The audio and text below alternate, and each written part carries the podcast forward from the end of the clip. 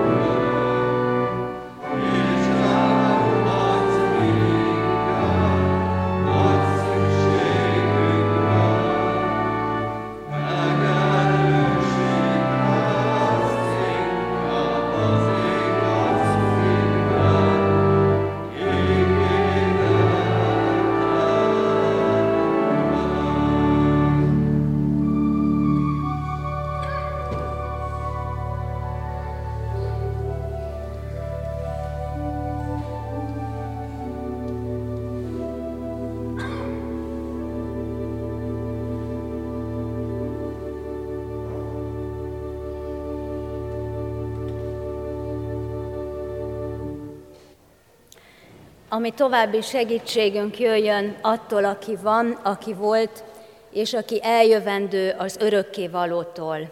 Amen. Hallgassuk figyelmesen Isten igéjét, amint írva található János evangéliuma 5. fejezetének első 15 verse szerint válogatott versekben. A megnevezett igéket is helyet foglalva hallgassa meg a gyülekezet. Felment Jézus Jeruzsálembe. Jeruzsálemben a Juh kapunál van egy medence, amelyet Héberül Betesdának neveznek. Ennek öt oszlopcsarnoka van. A betegek, vakok, sánták, sorvadásosak tömege feküdt ezekben, és várták a víz megmozdulását. Volt ott egy ember, aki 38 éve szenvedett betegségében.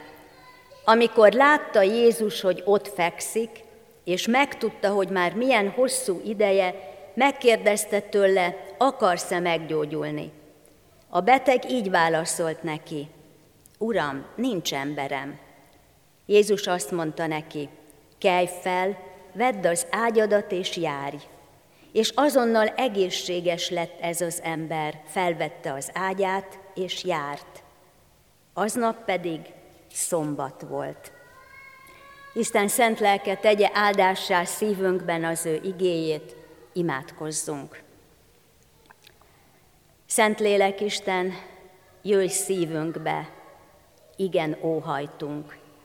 Szükségünk van rád, egészen pontosan rád van igazán szükségünk. Láss meg minket úgy, amint vagyunk, azon gondolatokkal, érzésekkel, amelyek fogva tartanak, vagy lebénítanak, kétségbe ejtenek, vagy egyáltalán hatástalanná teszik az életünket. Jöjj, Urunk, és kérdezz ránk. Amen. Kedves testvérek, egy vallomással, bizonyságtétellel szeretném kezdeni ezt az Isten tiszteletet. Tegnap este itt a szószéken történt valami, valami, ami nem jó. A testemben, lelkemben, szellememben, tehát az egész lényemben valami törés. Egyszerűen úgy is mondhatnám, rosszul lettem. És az Isten tiszteletet befejezvén több testvérem, barátom, testvérbarátom, mat megkértem, hogy imádkozzanak értem. Ezennel köszönöm szépen az imádságokat.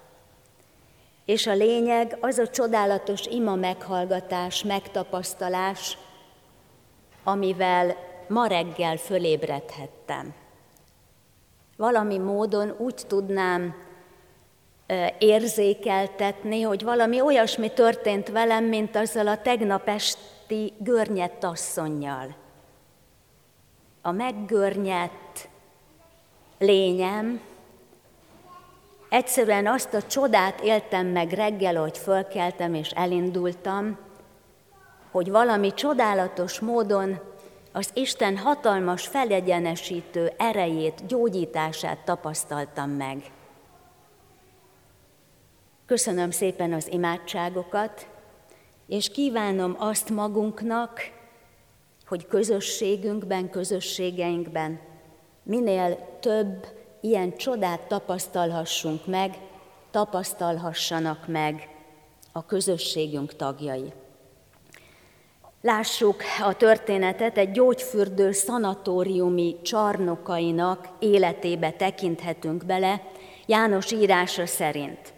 A templomhoz közel helyezkedett el két kis tavacska, ezt a két kis tavacskát négy oszlopcsarnok vette körül, az ötödik oszlopcsarnok pedig a két tavacskát kötötte össze, tehát közepén helyezkedett el.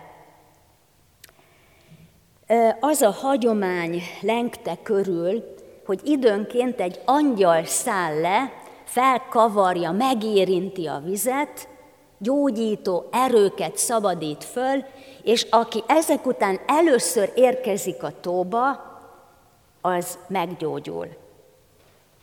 Gyógyító erőt tulajdonítottak tehát ennek a víznek. Az egészség testvérek Isten gondolata,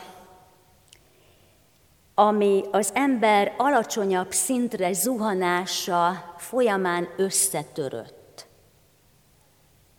Az egész összetörött. Sokféle köntösben jelenik meg betegség képében ez a töredezettség különféle betegségek, testi, lelki, szellemi betegségek képében, sokfélében, rengetegben úgy, ahogyan ebben a csarnok komplexusban, eh, ahogy ott ezeket az oszlop csarnokokat betöltötték, ezek a különböző betegségben szenvedők.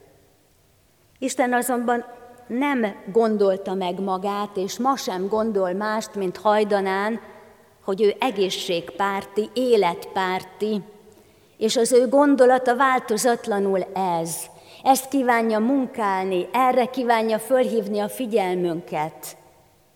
És az ember fia, az Úr Jézus is, földi élete során, ahogy ellátogatott ilyen helyekre, ahol megállt beteg emberek mellett, és gyógyító szeretetével felemelte őket, mind-mind erről beszél Jézusnak a tette, hogy Isten ajándéka gyógyítás. Úgy is mondhatjuk, a gyógyítás Isten ajándéka. Nem változott semmit. Az egészség nem más, mint az emberléthez szükséges erő, vallotta Bart, 20. század egyik nagy teológusa.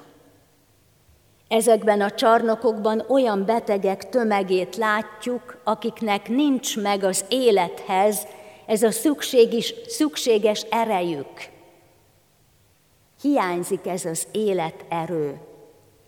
Jézus is ellátogat ide, egyik jeruzsálemi útja során, amikor is odalép egy 38 éve betegségben szenvedő ember mellé.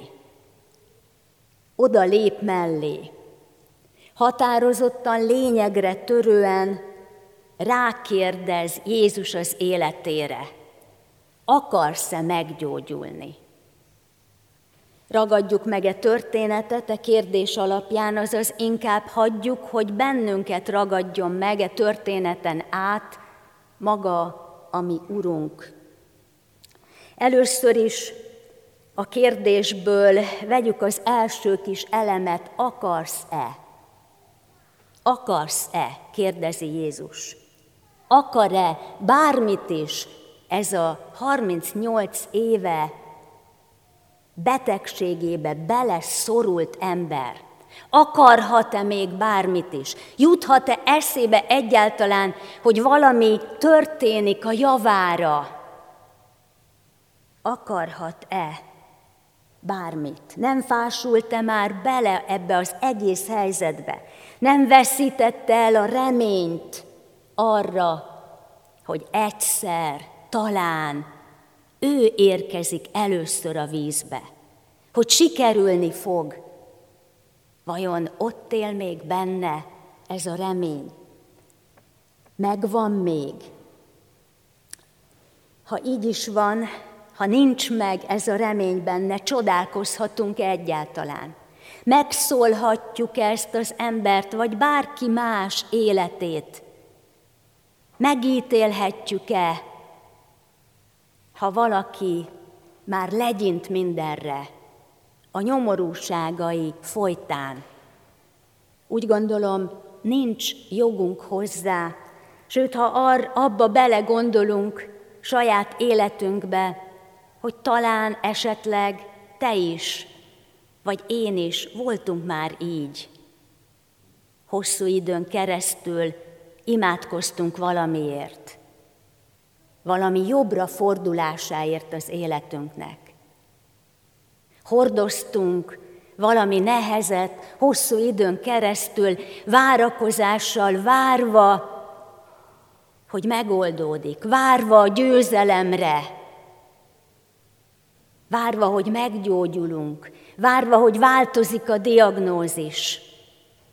várva, hogy visszakapjuk szerettünket a betegségből, még felépül, még együtt lehetünk vele, még örülhetünk neki, még, még örülhet nekünk.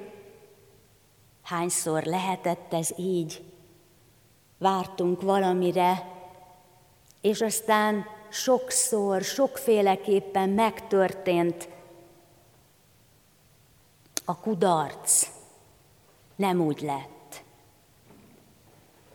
És ha hosszú idő keresztül tapasztaljuk ezt, bizony abba bele lehet fásulni. El lehet veszíteni a reménységet.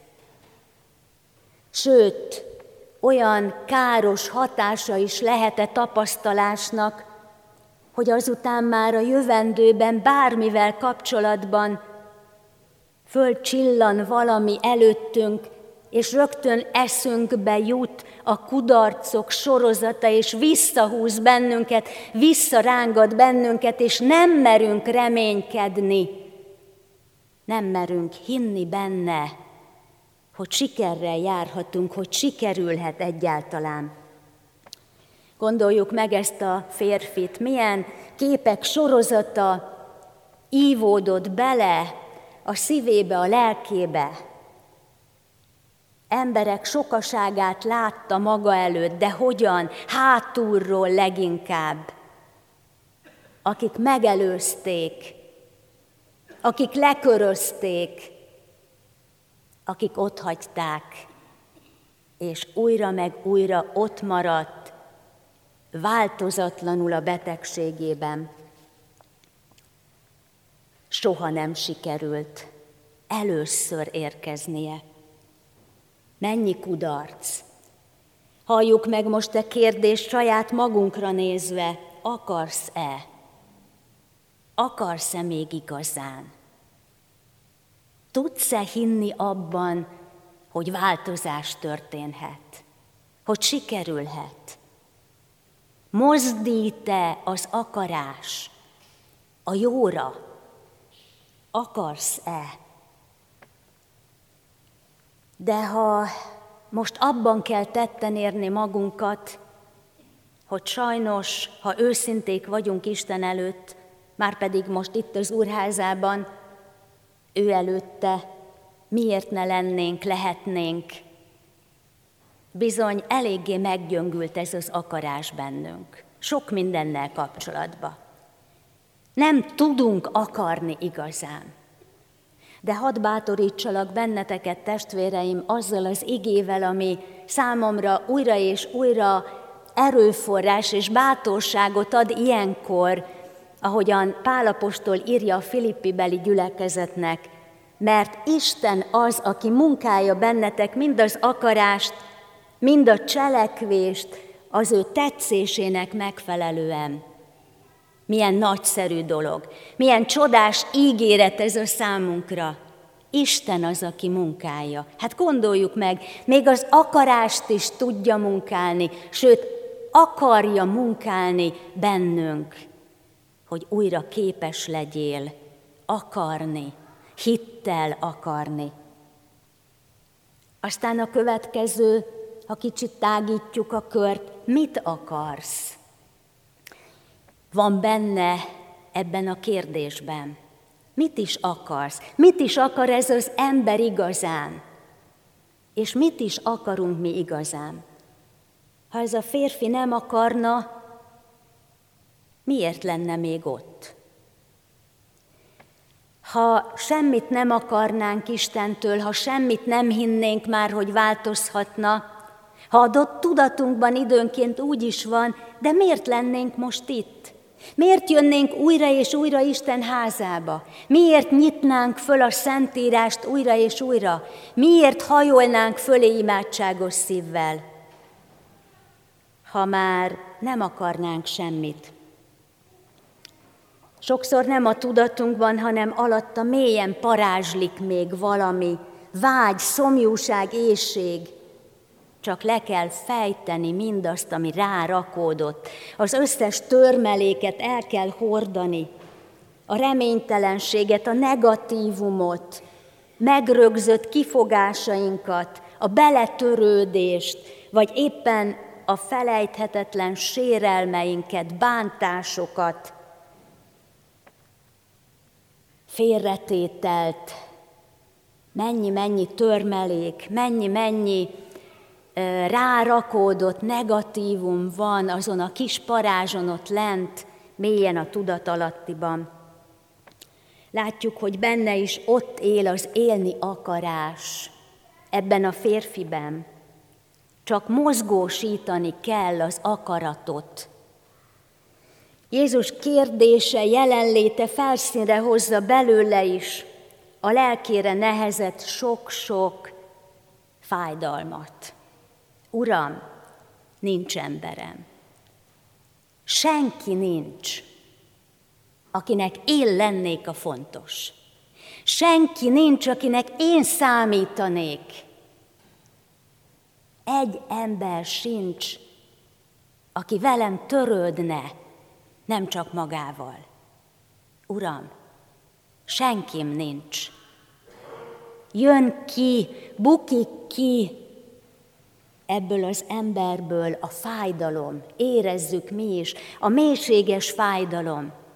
Miért nem Jézus kérdésére válaszol?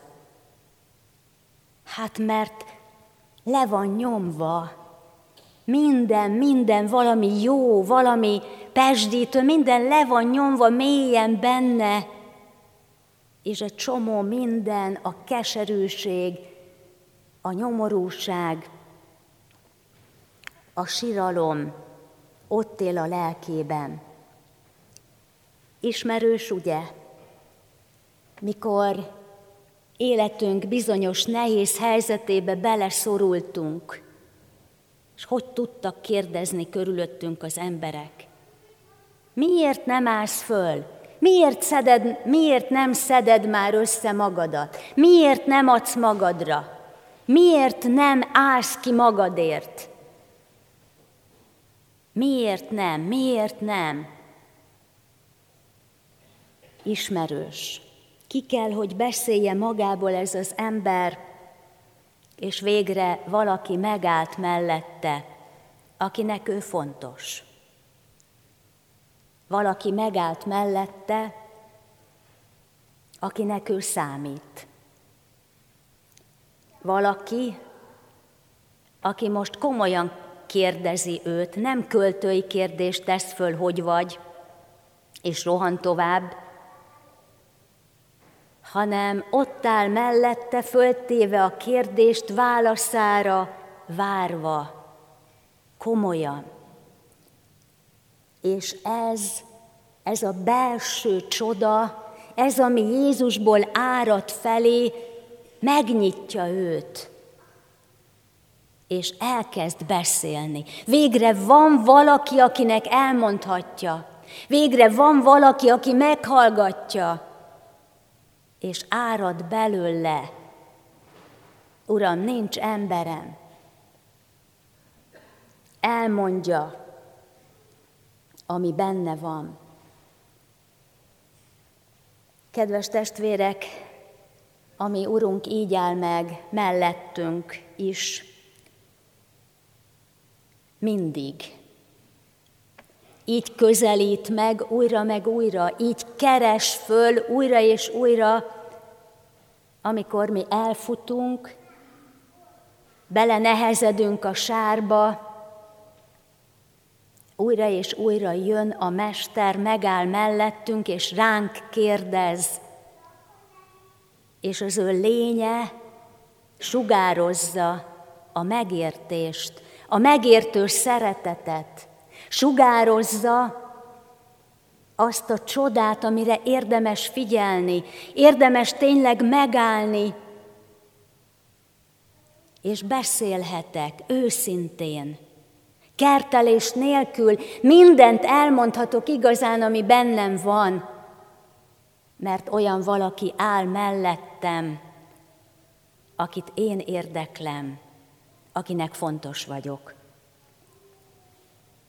Kedves testvérek, éljünk ezzel a lehetőséggel újra meg újra, és vegyük komolyan, hogy fontos és muszáj kell, hogy mindazt, ami bennünk lerakódott mélyen, a sok-sok fájdalom, negatív gondolat, érzés, az kell, hogy feljöjjön. Kell, hogy elmondhassuk valakinek. Kell, hogy megoszthassuk valakivel. És végül a teljes kérdés, akarsz-e meggyógyulni? kérdezi Jézus. Egyértelműen ez az ember akar meggyógyulni. Honnan tudjuk ezt? Onnan, hogy Jézus szavára feláll, veszi az ágyát, és jár. Mert megteszi, és ebből egyértelműen világos, hogy akar.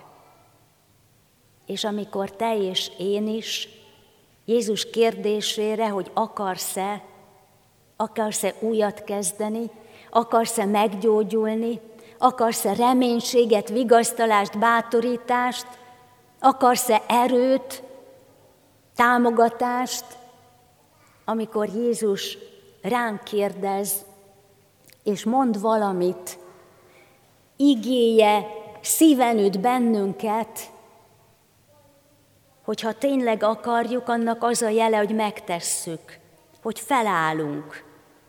Nem nyalogatjuk a sebünket tovább, nem panaszolkodunk tovább, hanem felállunk. Vesszük, amit kell, vesszük, amit a kezünkbe kell venni, és megyünk. Megyünk az ő akaratát cselekedni. És ahogy megyünk és tesszük, úgy áramlik folyamatosan belénk a gyógyító erő. Kedves testvérek, igen, Jézus most ebben az órában, ezen Isten tiszteleten készülve az úrvacsorára rád is, rám is, ránk is kérdez, akarsz-e meggyógyulni? Akarsz-e mozdulni, vagy csak megmaradsz a beszédnél? Akarsz-e? Hisszük-e, hogy lehetséges?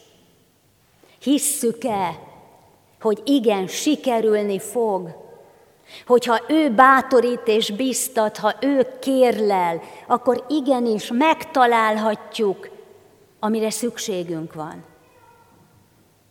Megláthatjuk, ami teljessé teheti az életünket. Igenis, lehetséges, hiszed-e? Hiszed-e, hogy neked is lehetséges? Lehet egészen újat kezdeni, és történhet az életedben egészen új, amiben kivirulhatsz, amiben talpra állhatsz, megerősödhetsz. Jézus szavára hisszük-e, hogy lehetséges. Kedves testvérek, Jézus azért tért be most ide is hozzánk, hogy átéljük az éledés, megelevenedés, az új élet megmozdulását, mozdulását. Hiszen Isten népének küldetése van, Isten népének feladata van, mégpedig az a küldetésünk és feladatunk, hogy a közösségeinkben gyógyulások történjenek. És itt most arra kell gondolnunk, hogy, hogy helyre álljon az életünk egyensúlya. Lehet, hogy testi nyomorúságunkat, valami betegséget hordoznunk kell, és el kell viselnünk, szenvednünk életünk végéig, de ez vele és általa mégsem akadályozhat abban, hogy teljes életet éljünk, hogy kiteljesedjék az életünk. Ez az a csodálatos gyógyulás, amelyet által az ő keze által, szava által megtapasztalhatunk és átélhetünk. Manapság is sok szó esik arról, hogy a kereszténységnek a fehér kultúrkörben fel kellene támadnia, gyógyulni kellene, meg kellene erősödnie, hinnie kellene a keresztény embereknek. Mit is jelent ez ma, hogy felállni, venni az ágyunkat és járni? Mit is jelenthet ez ma? Mozduljunk meg, mozduljunk ki, keressük meg a világ fiait, mi Isten gyermekei, és mondjuk el a ránk bízott jó hírt, adjuk tovább, álljunk meg emberek mellett, úgy, ahogy a Mester mellettünk, figyeljünk rá, legyen nekünk fontos. Töltődjünk meg szeretetével, hogy ezt a szeretetet tudjuk árasztani, hogy megmozduljon a környezetünk, amerre járunk, kelünk. Kedves testvérek, Isten gyermekeire vár ez a világ, Pálapostól mondta, írta, és én hiszem, hogy ez így van. Akkor is így van, ha ez a világ nem tudja, vagy e világban sok világ fia nem tudja, hogy kire is vár, hogy kire is van szüksége. De hogy szükségben van ez a világ, de hogy szüksége van ennek a világnak Isten gyermekeire, az egészen bizonyos testvéreim. Adja Isten, hogy itt tudjunk mi a hivatásunkra, küldetésünkre, feladatunkra összpontosítani, mint Isten népe, mint egy közösség is. És tartsuk ezt feladatunknak, tartsunk szem, tartsuk szemünk előtt, hogy így álljunk meg emberek mellett, bárki mellett, hiszen nem tudhatjuk, hogy a sok ismeretlen, akikkel találkozunk az életünk során, hogy ki az, akiben Isten már elkezdett valamiféle munkát, elindított valami vágyakozást, éjséget, szomjúságot, nem tudhatjuk. De lássuk így az embereket, akikkel találkozunk, még az ellenségeinket is, vagy még azokat is, akik csúnyán néznek ránk, vagy nem szeretnek minket, keresztényeket, de próbáljuk meg Jézus módszerét. Próbáljuk meg Jézus, Jézusnak az életét, az ő életéből fölismert csodát szeretettel. És az ő szeretete ahogy a Benhur hőse vallotta, mi is valhatjuk, hogy a názáreti Jézus ki tudja ütni kezünkből a haragnak, a gyűlölködésnek, a bosszúnak, az elégedetlenkedésnek a kardját. Adja Isten, hogy így legyen, hogy komolyan vegyük, hogy támogassuk a ránk bízottakat, talán még nem is tudjuk, ki mindenki van ránk bízva. Támogassuk őket az élő víz forrásához, Jézushoz. Áradjon az élet belénk, hagyjuk, hogy aztán rajtunk keresztül is állathasson, amerre csak járunk kelünk, családban, szeretteink körében, lépcsőházunkban, üzletben, piacon, amerre járunk kelünk, az élet áradhasson belőlünk. Imádkozzunk azért, hogy közösségünkben gyógyuljanak emberek, kapcsolatok, gyakorolván a megértést, a megbocsátást, megbékélést Jézus nevében, az ő hatalmas erejében. Amen. Imádkozzunk. Köszönjük, Úr Jézus, győzelmes királyunk, hogy betértél ide közénk. Megálltál most mellettünk, hogy ránk kérdezz.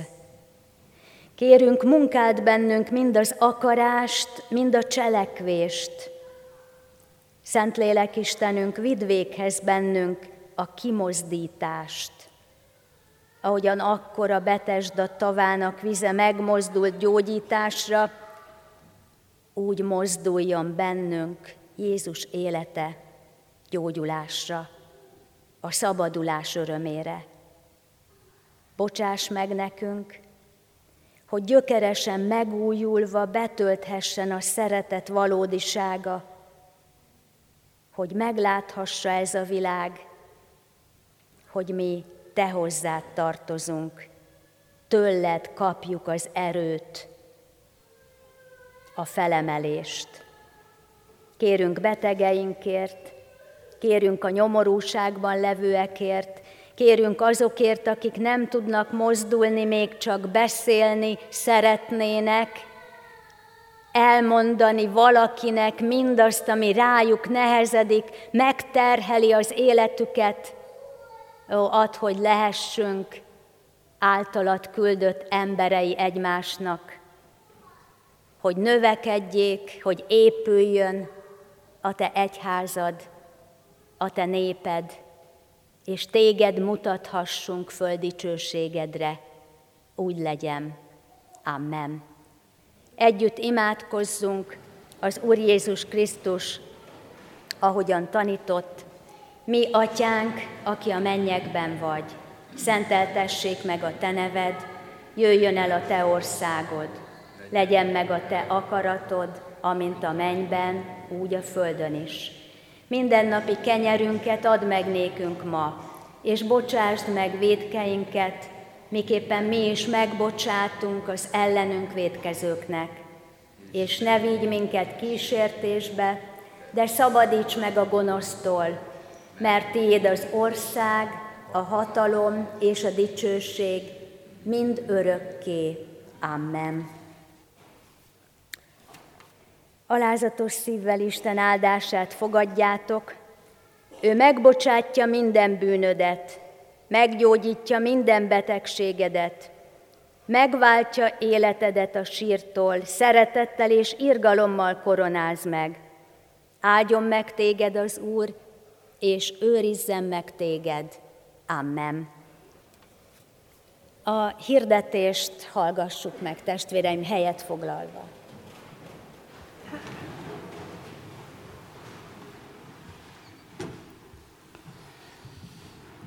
Valóban mindannyiunknak nagy megnyugtatás az, hogy Szabó Zsuzsanna lelkésznő ma is itt van közöttünk, és tudta végezni az igehirdetés szolgálatát. Köszönöm mindannyiunk nevében ezt a szolgálatot, és hirdetem, hogy a holnapi napon is várunk mindenkit nagy szeretettel folytatására ennek a sorozatnak. Akarsz-e, ez a címe ennek a sorozatnak, gyógyítás és gyógyulás az új szövetségben. Jöjjünk el holnap is, imádkozzunk a szolgálatért, imádkozzunk a gyülekezetért, akik itt vagyunk ebben a közösségben, imádkozzunk a szolgálóért, hogy az Isten igét hirdethesse közöttünk, és az imádságon túl a hívogatás szolgálatát is rábízom mindenkinek, legyünk minél többen is, készüljünk így az úrasztali közösségre. Október 31-én szombaton ünnepi istentiszteleteket tartunk itt a templomban, 9 órakor és délután 5 órai kezdettel. A 9 óra Isten nem csak a reformációra emlékező ünnepi alkalom, hanem egyben a felnőtt konfirmandusok bizonyság tétele és első úrvacsorázása is. Szeretettel hívjuk és várjuk a gyülekezet tagjait erre az alkalomra, legyünk valóban befogadó közösségé, és fogadjuk be a bizonyságot tett testvéreinket, akik közül jó néhányan már aktív szolgálói és tagjai a gyülekezetünknek. A délután 5 órai istentiszteletünk szombaton, ökumenikus istentisztelet, evangélikus testvéreinkkel közösen emlékezünk a reformációra és adunk hálát Isten kegyelméért és megújító szeretetéért. Mi vagyunk a házigazdák itt a templomban, Kis János evangélikus lelkész testvérünk igehirdetését hallgathatjuk meg. November 1-én vasárnap a szokott rend szerint tartjuk istentiszteleteinket, minden istentiszteleti helyen és alkalmon az úrasztalát megterítjük és úrvacsorai közösségbe hívjuk és várjuk a testvéreket. Ezen a napon nagyon sokan látogatnak el a temetőkertekbe, emlékezve elköltözött szeretteikre. A református temetőben 11 órakor tartunk istentiszteletet, és eddigi információink szerint a köztemetőben a szokásos délután 5 órai ökumenikus alkalom elmarad, tehát ha valaki arra szeretne látogatni, azt ne tegye a vírushelyzet miatt ez az alkalom most elmarad, de a református temetőben 11 órakor mi egy istentiszteletet tartunk. Ezekre az alkalmakra készülhetünk, örömmel, háladással, ha Isten engedi és élünk, akkor ezekkel ajándékoz meg minket áron is megvegyük ezeket. Isten tiszteletünk zárásaként most a 251. dicséretünket énekeljük. A 251. dicséretünknek első, majd a 6., 7. és 8. verseit. Az első vers így kezdődik, meghódol lelkem, te néked nagy felség.